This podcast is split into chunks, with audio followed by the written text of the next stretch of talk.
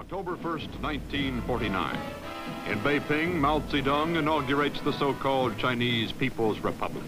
Zhou Enlai, former peace negotiator, becomes premier. Madame Sun Yat-sen, sister of Madame Chiang, provides revolutionary window dressing for a red China that is to emerge as a powerful and ruthless communist co-equal of Soviet Russia. The communist victory, celebrated with a display of captured American arms, has been won in the face of what two years before seemed insurmountable obstacles.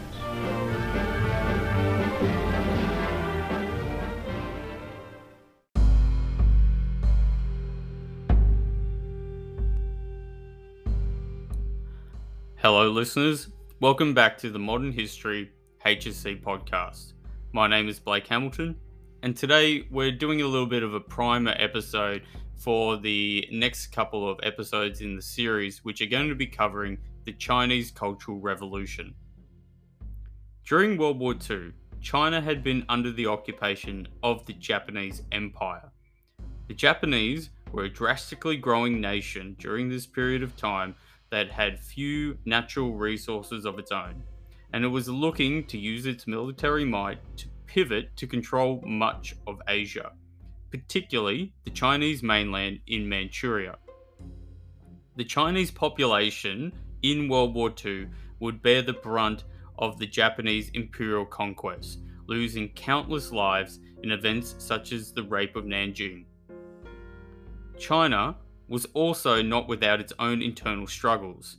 The Republic of China, the ROC, and the forces of the Chinese Communist Party, the CCP, had been locked in conflict since 1927. The two sides would temporarily unite during the Second World War to resist the Japanese.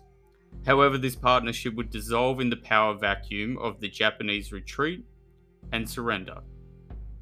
The civil war that would follow would create a mythical figure out of a man called Mao Zedong, the leader of the CCP, who would lead his men on the terrible Long March and would eventually shock the world by expelling the ROC to an island which is now known as Taiwan.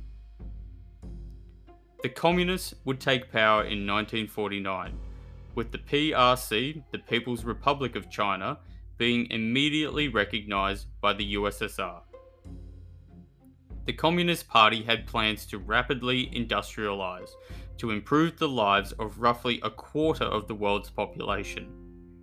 Major reforms included women being made legally equal to men in all regards, and matchmaking being outlawed.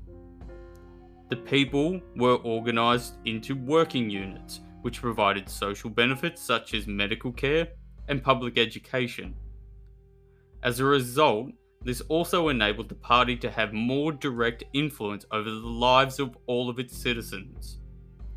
Finally, the peasants were also instructed to finally seize the land that was promised to them from their landowners, in a similar fashion to the USSR in the five year plans.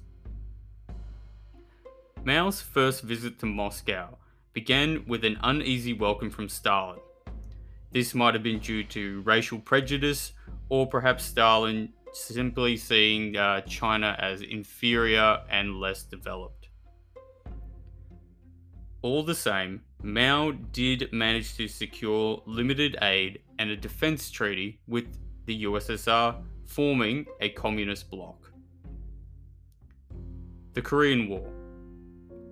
By October 1950, the UN forces, spearheaded by the United States, had overextended into North Korea, provoking a response from the PRC.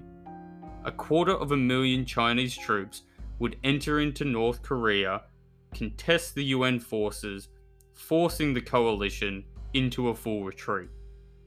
The Resist America campaign was a propaganda success for Mao However, roughly 1 million Chinese soldiers would die over the next two years until the armistice was finally signed. This period in time would create an example for the Chinese people that they could compete on the world stage and that the century of humiliation was coming to an end. Enemies without guns. Also, during this period of early development, it was important for the Chinese Communist Party to remove opposition, anyone who could get in the way of the grand plans. Average Chinese people were encouraged to expose their fellow citizens who did not follow the proper modern communist ideals. Hundreds were taken to jail or executed, with much of the political opposition being exposed. These actions were not dissimilar to the McCarthy communist trials that were taking centre stage in the United States, or the Night of the Long Knives executed by the Nazis in the 30s. Mao Unleashed.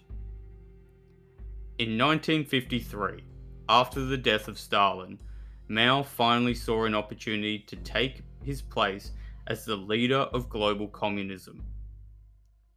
He would support the new leader of the Soviet Union, Nikita Khrushchev, as a means to an end and use his newfound authority to gain enough support to execute finally on his own plans for the Great Leap Forward.